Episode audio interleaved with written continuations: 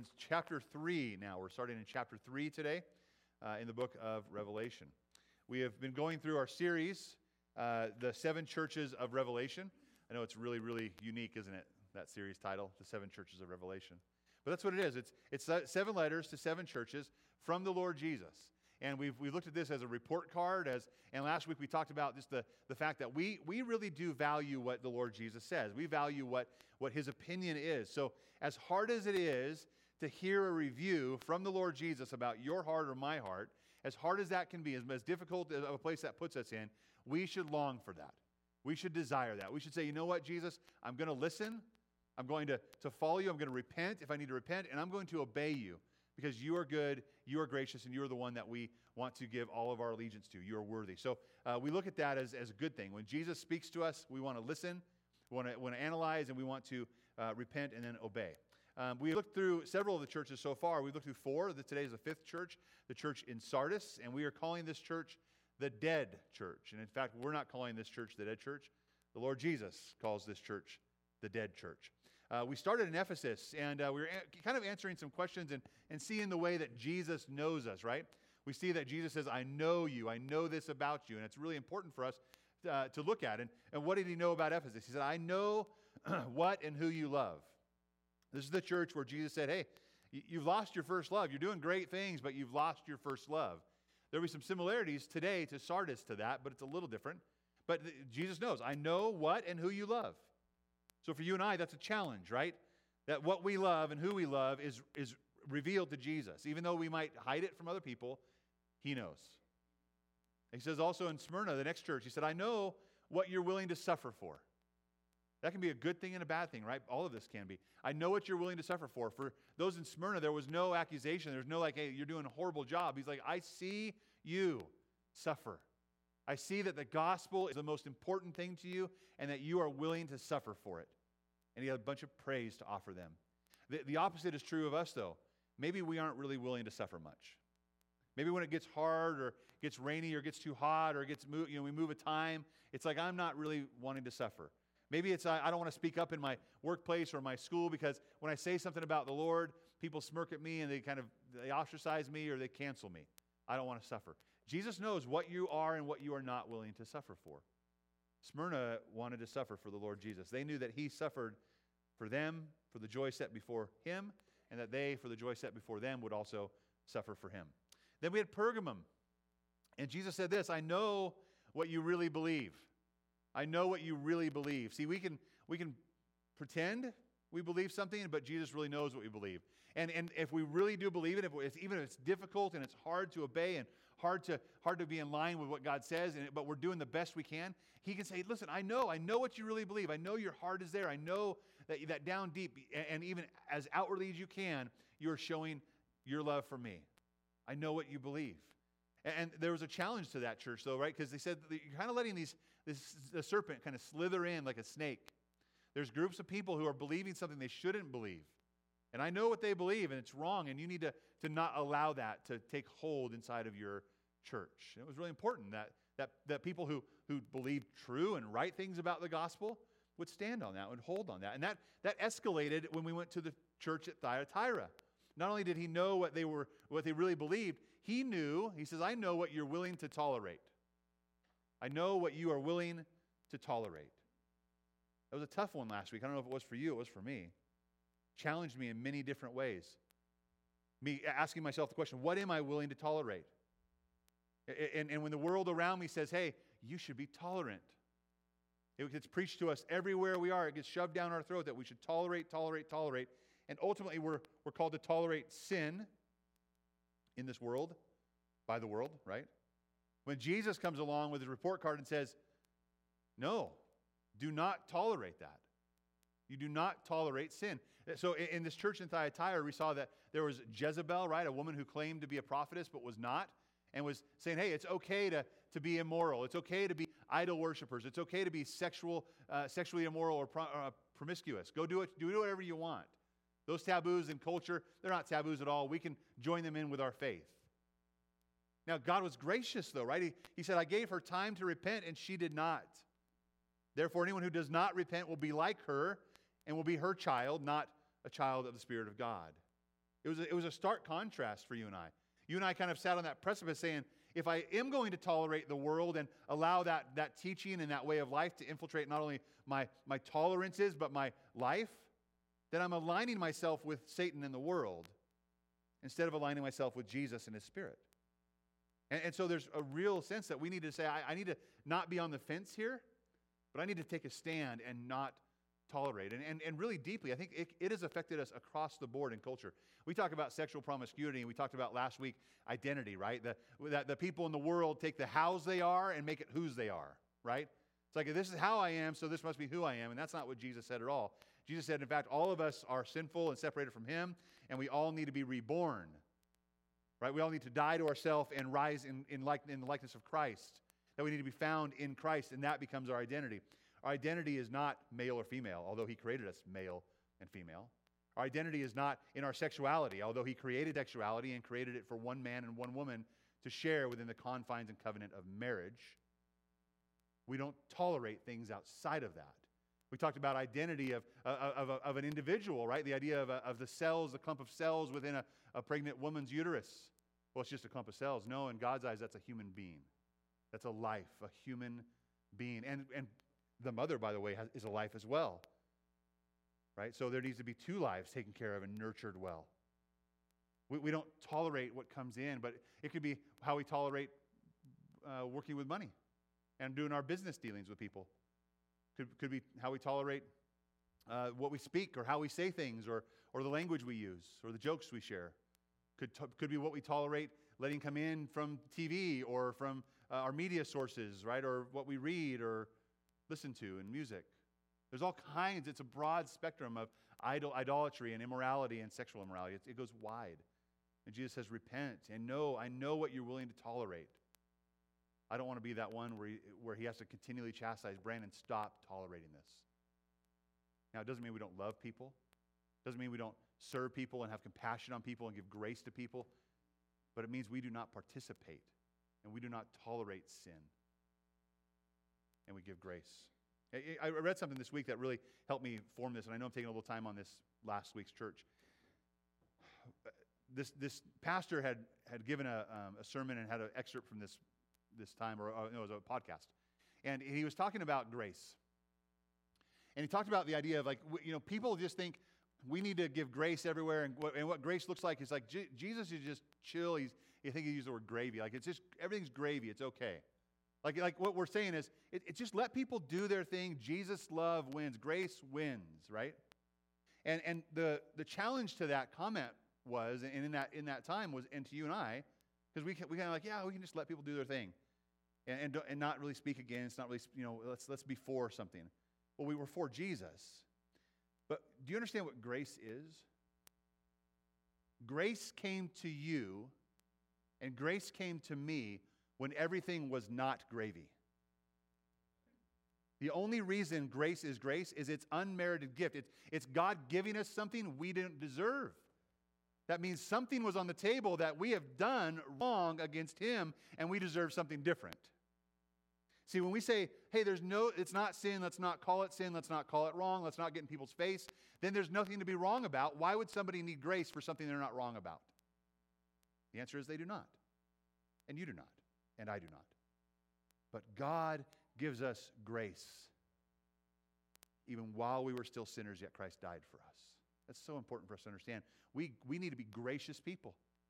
Grace does not mean you and I being passive and being like, oh, I just I overlook that and no big deal. That's not grace. Grace says that's a big deal, but God loves you. That's a big sin, but God can forgive. Come find grace with Jesus. He said, I know what you're willing to tolerate. And today, we look at the church in Sardis. He says, I know the reality of your spiritual condition. I know the reality of your spiritual condition. I know what's really going on spiritually in your heart. And you say, well, don't you, haven't you already said that? Well, kind of, yes. We're going to see something at a whole another level today. You think Thyatira was bad. You think Pergamum was kind of roughed up. This, this one has got me reeling pretty hard this week, too, and uh, even today. So we're going to pray and we're going to read Revelation 3 1 through 6. Let's pray. God, we desire your spirit to be in and amongst us.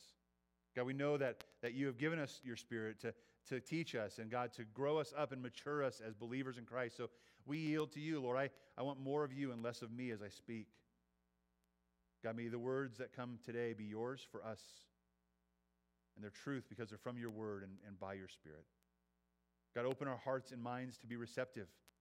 Help us to really look at our own heart and to see the condition that it's in. We want to be guided by you. We want to look more like you. So we pray to you, and we pray in Jesus' name. Amen. All right, Revelation chapter 3, back here in the back. There we go. Verses 1 through 6. Write to the angel of the church in Sardis. Thus says the one who has the seven spirits of God and the seven stars I know your works. You have a reputation for being alive but you are dead. Be alert and strengthen what remains, which is about to die, for I have not found your works complete before my God. Remember then what you have received and heard, keep it, repent. If you are not alert, I will come like a thief, and you will have no idea at what hour I come upon you. But you have a few people in Sardis who have not defiled their clothes, and they will walk with me in white because they are worthy. In the same way, the one who conquers will be dressed in white clothes, and I will never erase his name from the book of life, but will acknowledge his name before my Father and before his angels. Let anyone who has ears to hear listen to what the Spirit says to the churches. This is the word of God. So let's talk about Sardis. Sardis was a junction city. It was, it was a city where five main roads came in and, and, and met. Um, it was a center of trade, a cultural center, right? There was obviously trade going on there if so many different people met there. It was a military center as well, and uh, it was located a, on a massive plateau. So you had Sardis, general, like the lower city, and then you had the citadel of Sardis, like 1,500 feet above that. This was, and we'll see this later on how it plays in, but this was like the citadel was an, like an impenetrable fortress. It was considered by most to be the most defensive location ever. So there's no one was getting in there right? And do you know what happens when we get overconfident? Yeah, we'll see that in a few minutes. So this is this is Sardis. So when the city would be evacuated, if they were going to the citadel, they were safe.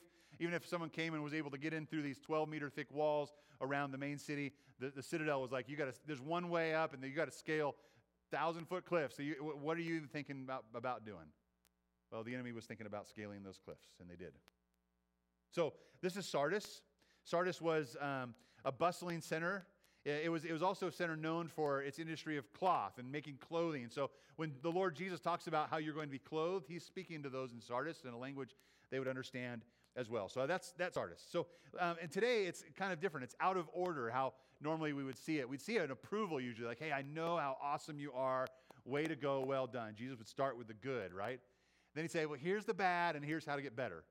Today he just lays right into it. So today we start number one with the accusation the accusation against Sardis, and this is it you are spiritually dead. You are spiritually dead. Look how he starts this letter. Write to the angel of the church of Sardis. Thus says the one who has the seven spirits of God and seven stars I know your works. You have a rep- reputation for being alive. Now, think about this. Right? You're in this church. You're sitting there listening. Okay, the, the letter, it's coming. He's going to read it. He's going to read it and it's powerful majesty. You think about the seven spirits of God, and it's like, wow, yeah, we know this is going to be great. He says, oh, you, you have a reputation for being alive. And everyone's like, yeah, we're doing good. High five. And then what does he say? But you are dead. You are dead. This is that instance where, like, you didn't have any acute pain or symptoms, but you're like, I'm going to go in for a checkup. I haven't been there for years, no big deal. I'm going to go in, and I know I'm, it's, I'm an all star, right? And you're there, the doctor does a checkup, you do the blood work, you get whatever scans you need to scan, and the doctor comes back in and says, You've got like a month and you're dead, right? We, we, we set ourselves up and fool ourselves, don't we? It's, it's interesting. This, this church has a reputation, they, their works are there, They're, they have a name in the community, but they are dead. I thought about that right away as I read this. I started studying this. We, we have a one, I don't think our church is dead, by the way, but we have, a, we have a wonderful church. We have lots of works. We have a name and a reputation within our community. And as I, I started reading that, like, uh oh, is Jesus going to be saying, but you're dead? Right? And certainly he can say that to a church, but you and I also, as individuals, need to look at this too, right? And say, what, what is he saying about my heart? Because he's saying, I know the reality of your spiritual condition. I know what's going on right here. You might show off or, or think you're good or, or have a, a great reputation, but you are dead. Let's talk about really as he writes this. He says, Thus says the one who has the seven spirits of God and, and the seven stars. The seven stars he's talking about are the, the, the pastors' lights or the apostles came before, the ones that would be ahead of these churches, right? And so uh, then the, the, seven spirits. There's a in Revelation 5 talks about this. He says he had seven horns describing this imagery and seven eyes, uh, which are the seven spirits of God sent into the earth. That's kind of interesting. What does that mean? Well, coming from Isaiah 11, there's a prophecy here about Jesus. He says, Then uh, a shoot will grow from the stump of, of Jesse, right? So out of the, the line, the tree, the trunk of Jesse uh, will come Jesus, right? The Messiah. And a branch from its roots will bear fruit. Then verse 2 of chapter 11 says, The Spirit of the Lord will rest on him, a spirit of wisdom spirit of understanding, the spirit of counsel, the spirit of strength, the spirit of knowledge, and the spirit of the fear of the Lord. It's the only place I can see the seven spirits of the Lord all in one spot. This is what commentators went to. So, so what does that mean? I, I don't know. There's a lot to it, right? You, you can break that down and see how strong and powerful and amazing the Holy Spirit of God is. But Jesus is saying, uh, I'm the one who has the seven spirits of God. I'm the one who, who has that. That occupies me. So, this description of the one who possesses the sevenfold Spirit of God would one, show his righteousness and his judgment, his ability to be full and complete and completely true when he speaks. The other part, part of this is in this introduction, it's a reminder of, of to the church of Sardis what they were missing. That's, that's pretty strong, isn't it? You come to a church, hey, listen, look, you're working, you look how amazing you look, and the reputation you have, it looks great, but you're dead. What were they missing? They were missing the Spirit of God. It's what they lacked. They lacked the Spirit of God working in them and among their leadership. And without the Spirit of God, what? They were dead. They were dead. Without the Spirit of God, they were dead. So it begs the question why would they have been thought to have been alive? Why, why would they have had a reputation for being alive? This is a question you should write down. Do I have a reputation for being alive? Hopefully you do. And why? Like, what is living in my reputation? So, what, what showed in theirs? Maybe it was because of their many activities. Maybe they had all kinds of activities and they got together and it looked like they were just vibrant in that. Maybe they had uh, lots going on in the church, right? They had the church calendar full, not only in their own personal lives, but the church calendar was full. Maybe they were just in the routine. Like, like hey, hey, we have been an established church. We've been doing it this way since the eons before. We're going to continue just to do this and do this. It's, hey, it's the way we've always done it, and it's worked for us. So we'll do that. You know what happens to churches that say that? They die. They die. And this isn't about like, oh, we need the rock and roll music in the, in the church to get the young people in. No, we need the Word of God in the church. We need the traditions of man to be set aside for God's Spirit to work in and among and through the giftings of God's people. That's what needs to happen in church. And, and that needs to be vibrant and ever changing and growing and ever yielded to the Holy Spirit of God. No, when we say, hey, we're just going to live out these traditions, we'll, it's how we've always done it. We, we come in, we know what we do, we know how we do it, we, we like it that way. We are on the path of decay and death we will ultimately die because there's no vibrance coming out, there's no spirit coming out of us through the gifting of the people to serve one another in love. So maybe they just got familiar and consistent, routine. You ever do that? I mean, I, have told you this before. Like when you're driving, it's all like going home is all a routine, right? Or going to work is all a routine. Like I was driving to go to a baseball game because I was coaching this year, and it kind of interrupted my routine because I didn't usually drive to the baseball field. So I'm just driving and I find myself driving down to Solano's. Like, wait, why am I going? Because I go to Solano's a lot to get hardware, right? So I'm like, I, I ended up just driving out of, like, my kids are like, where are you going? I'm like, oh, oh baseball. Or going home. Like, I, I might be, I, when I'm driving down this road, I turn to go home.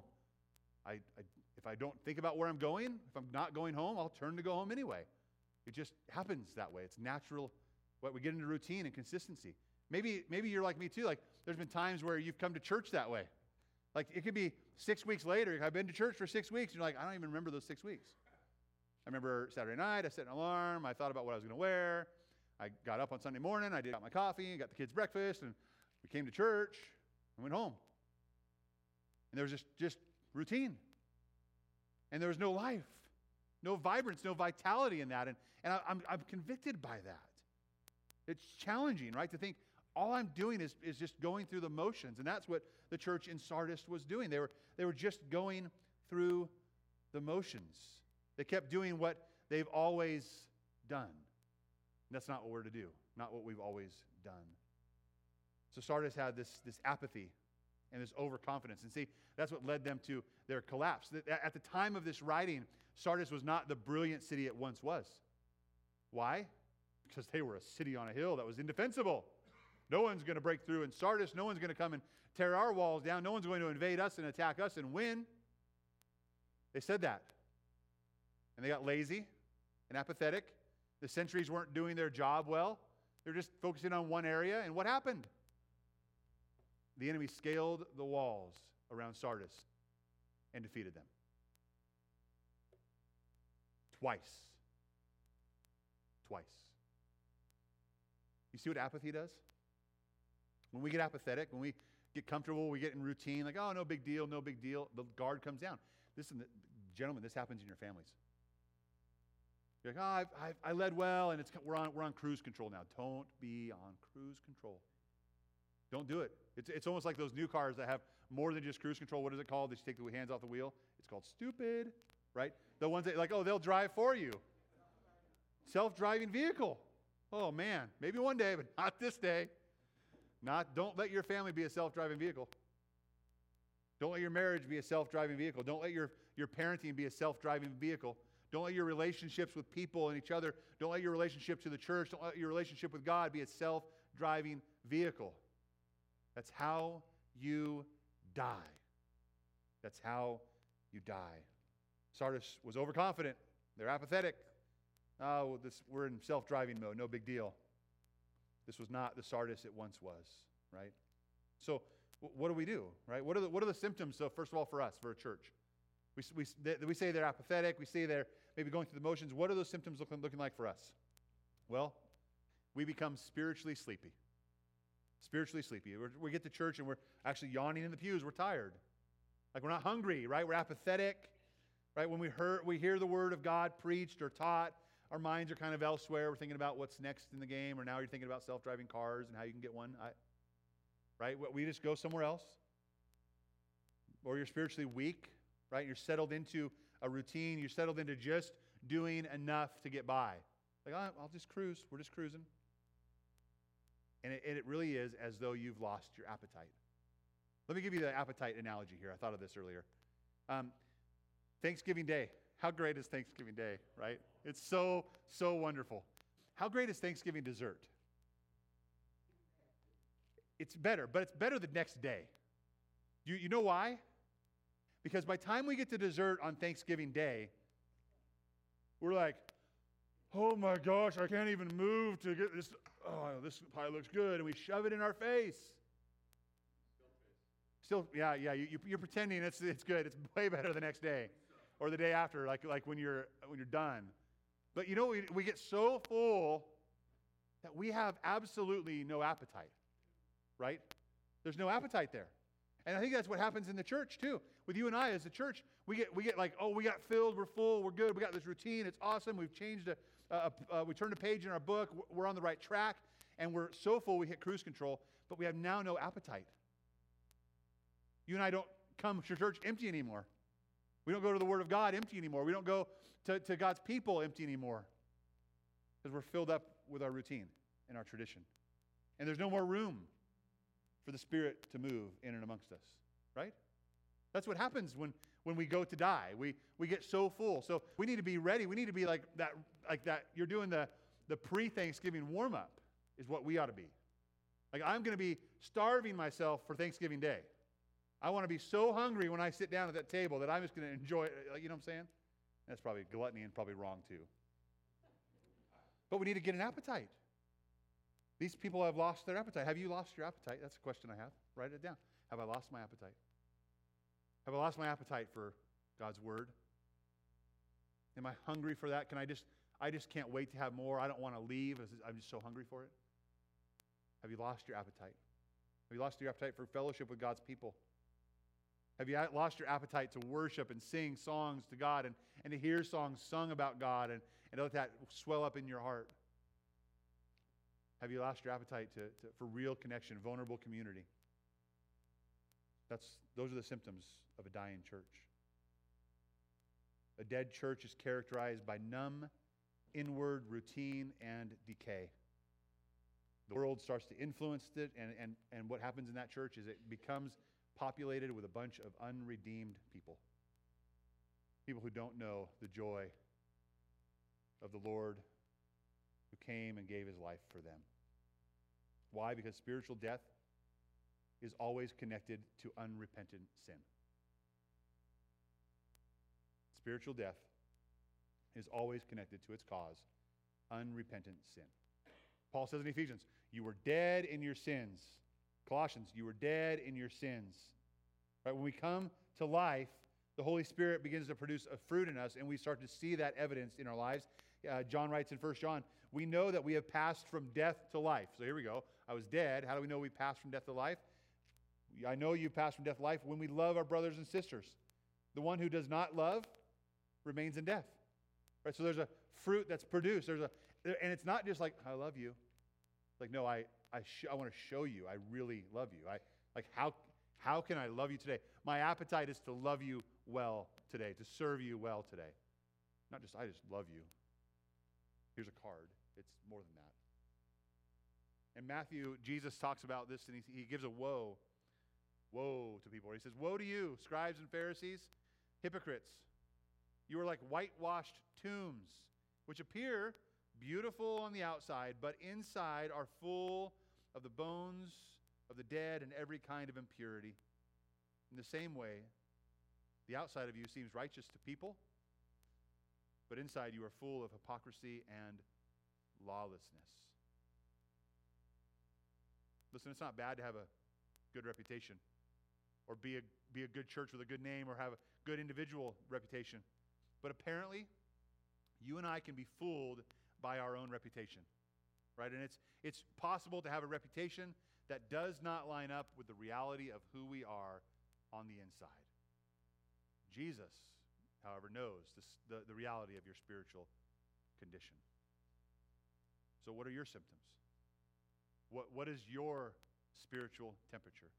And, and the question now is, what do I do now? Well, that's number two. Here's the admonition from Jesus. Number two, the admonition wake up, strengthen what remains. Wake up.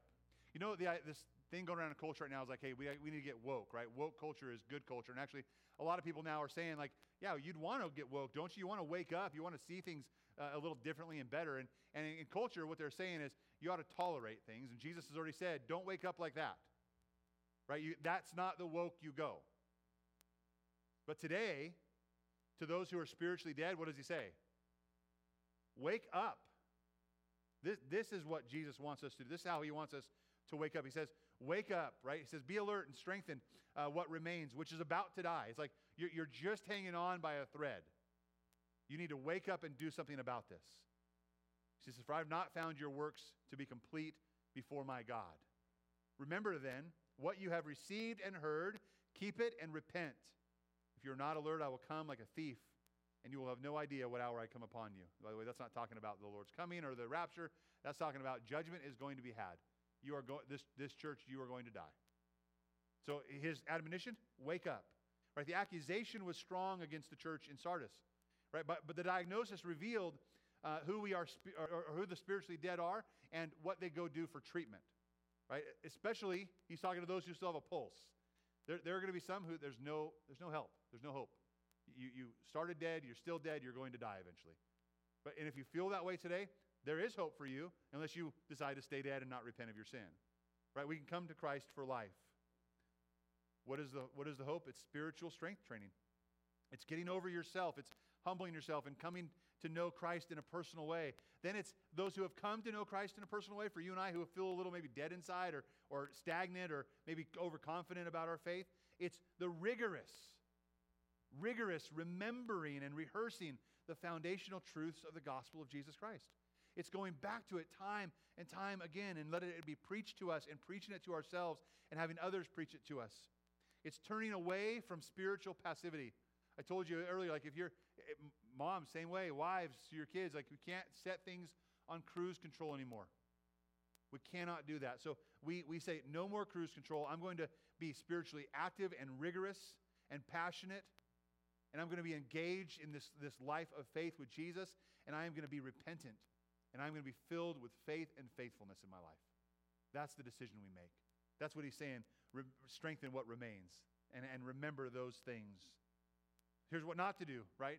Jesus was talking in John 5, and he says, The Father sent me and has testified about me, but you've not heard his voice at any time, and you, don't, and you haven't seen the Father. You don't have his word residing in you because you don't believe the one he sent.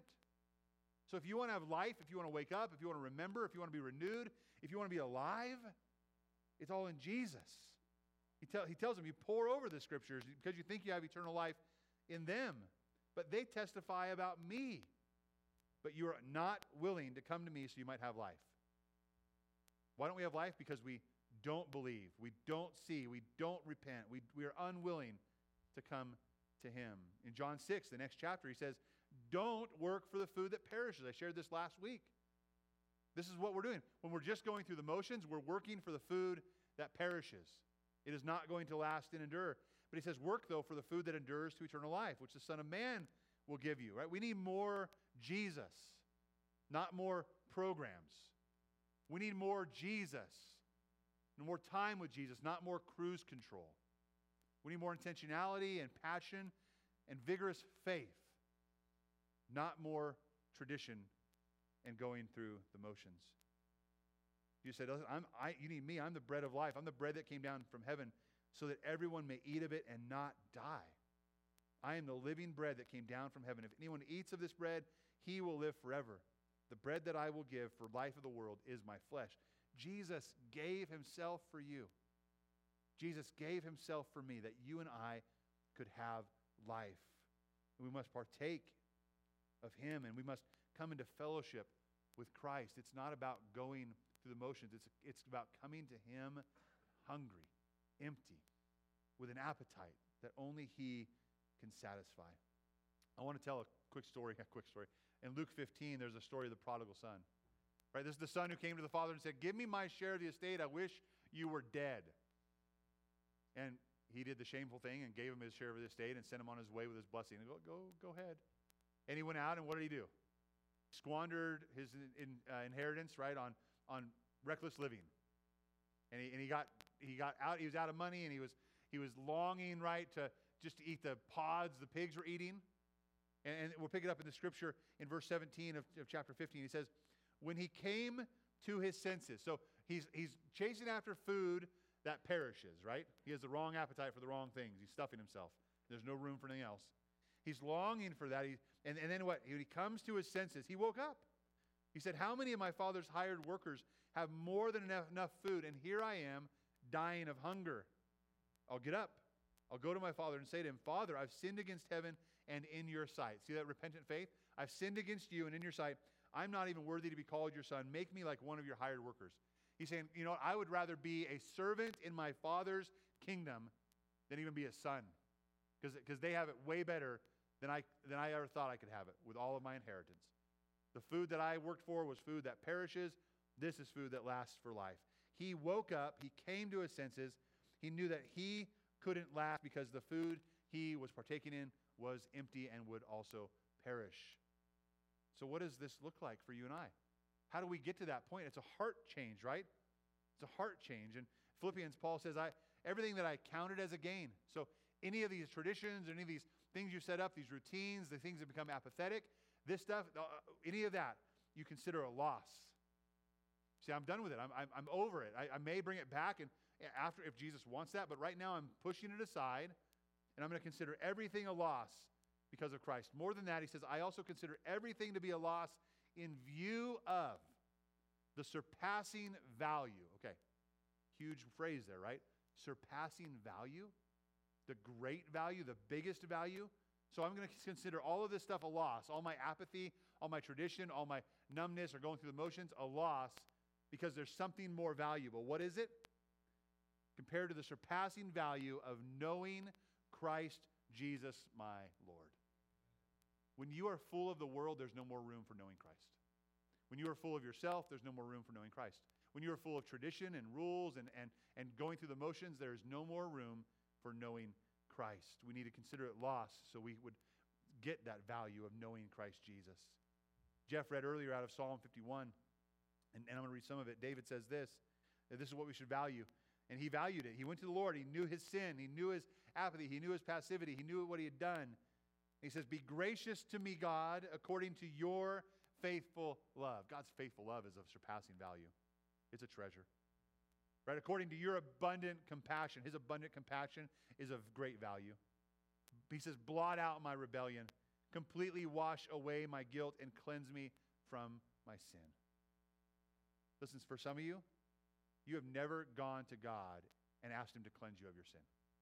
You need to do that. You need to get right with Jesus. Your sin has separated you from God, not only now, but for eternity. But God, who is rich in love, sent Jesus, his Son, his begotten God of God, to die on a cross to take your penalty for your sin. That if you would confess your sin and you turn to him and, and turn to him hungry, he would fill you up. He would forgive you. He'd wipe you clean. You start a new relationship with him. For, for others who have done that, you, you need to go and repent right? You need to repent of your repentance or, or your fake repentance or your traditions. Because there are times in our life we, we get that routine and set it up in, in, uh, on top of that, on top of Jesus, say, no, it's not, it's more important. No, the surpassing value is knowing Christ and being forgiven and walking in the forgiveness that he offers.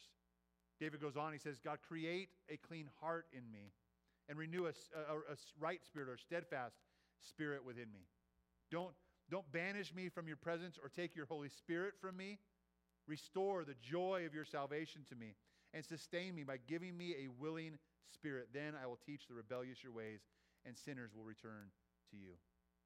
See, this is what comes next. When we, when we set everything else aside as a loss compared to the surpassing value of knowing Christ, when we repent of our sin and find ourselves in forgiveness and in a right relationship with Christ, which is what we should value, this is what comes next. We have life and we have joy and we really live it. We talk about it, we share about it, not just in reputation, but in actual face to face conversation. It's so important for us to do that. Wake up, strengthen what remains. Finally, number three, here's the approval. He did give an approval, it's here kind of hidden in the end. There is a promise for God's remnant. This is the approval. There is a promise for God's remnant. Verses 4 through 6 of Revelation 3. But you have a few people in Sardis who have not defiled their clothes, and they will walk with me in white because they are worthy. Uh, take heart, church. I, I, think the church should, as, as, as this church heard this letter, they should have been shell shocked. But those who were standing firm, those who said, Yeah, I've been saying that. I, have been thinking that. I've been feeling that about our church. We need, to, we need to do something about this. He's saying, Take heart. You have a few people who have not defiled their clothes. There he brings up the clothes, right? This is a place of, of garments. Saying there, a lot of you have defiled garments, he says, but there are some that don't, and they will walk with me in white, pure garments, right? Because they're worthy. In the same way, the one who conquers, those same people, will be dressed in white clothes, and will ne- I'll never erase his name from the book of life, but will acknowledge his name before my Father and before his angels. That anyone has ears to hear what the Spirit says to the churches. So Sardis, again, was known for this manufacturing of garments, so they're, they're talking their language. And, and they're saying, you, you need to be purified. You need to be cleansed. You need to have white clothes on. And, and we think we are good, right? And, and there's a parable uh, of the sower and the seed. Remember, the seed was spread out on different types of soil. Some among the hard path soil where it couldn't get in. Some was among the rocks, couldn't go deep. Some was among the thorns where it was choked out by the weeds and the, th- and the thorns. And then some fell on good soil. I think some of us can say, hey, you know, my soil is just a little weedy today. Listen, if you're not the good soil, you are dead soil. The, God, there will be no fruit produced from the seed that falls in rocky, thorny, or on the path. Only seed that's going to produce fruit is in the good soil. So there's a promise of the fruit that will, that will bear from good soil. The promise is this the seed that fell on the good ground, they're the ones who, having heard the word with an honest and good heart, hold on to it by and by enduring produce a fruit. We hold on to the word of God. We, we say, it's, it's his word. I want, I want that. My appetite is for his word. My appetite is for his spirit to produce a fruit in me. And those who have life are in the book of life. That's what he promises here, too, right? Like you're, you're going to overcome, and, I, and you'll never be erased out of the book of life. There's a bunch of takes here. One, one take that is reasonable, I think, is that there's this book of life, and every name is in it. Then there's the Lamb's book of life, and not every name's in it. The book of life is there. It's everyone who has life. And he's saying, Repent, repent, come to me so you can be in it.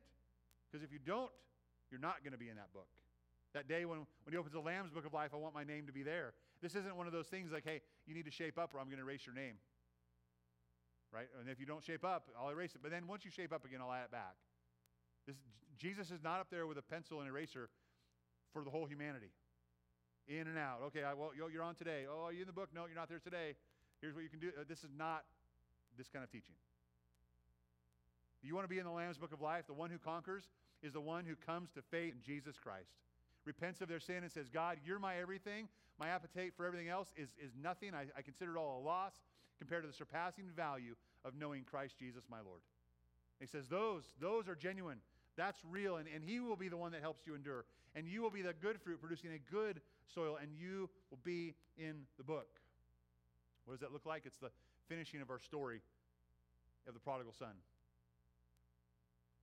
The son comes back home, and the father sees him. He runs out there. He tells his servants, Quick. And he gives him a big hug and says, Bring out the best robe. Well, you know what he's saying? Bring out my robe. That's what the Father does for you and me. When we come repentantly, we come hungry, we come seek Him and, and, and, and, and find Him, and he, he comes to us, doesn't He? And He takes His robe and wraps it around us. Why are their, their garments white and clean? Not because of them, because of Jesus. So bring, uh, bring out the robe and put it on, and bring my ring and put it on his fingers and sandals on his feet. And then bring the fattened calf and slaughter it, and let's celebrate with a feast. Why? Because this son of mine was dead. And what? He's alive again. He's back to life. He was dead, but now he's alive. Right? Let's feast. Let's celebrate. He was lost and is found, so they began to celebrate. Now, remember the older son? This is the older son. If you wanted to look at a church of Sardis, there were some prodigals, some. It said there were a few here, but most of them were like the other brother. They were working and toiling and had a reputation for doing good, but they were still dead. And what's the attitude that those people have? Maybe you have this one. The older son was in the field, and as he came near the house, he heard music and dancing. So he summoned one of the servants and questioned what these things meant. Your brother's back here, he told them, and your father has, has slaughtered the fattened calf because he's back safe and sound. Then he became angry. You see, those who have a reputation of being good, of doing good, and ha- having good works, you'll be angry. You'll be angry when, when something amazing of surpassing value happens that you weren't a part of, that you didn't get to benefit from. Because you put in all that time and all that effort, you thought you were doing what you should have done, but you weren't You came angry. He didn't want to go in. So his father, his father came out.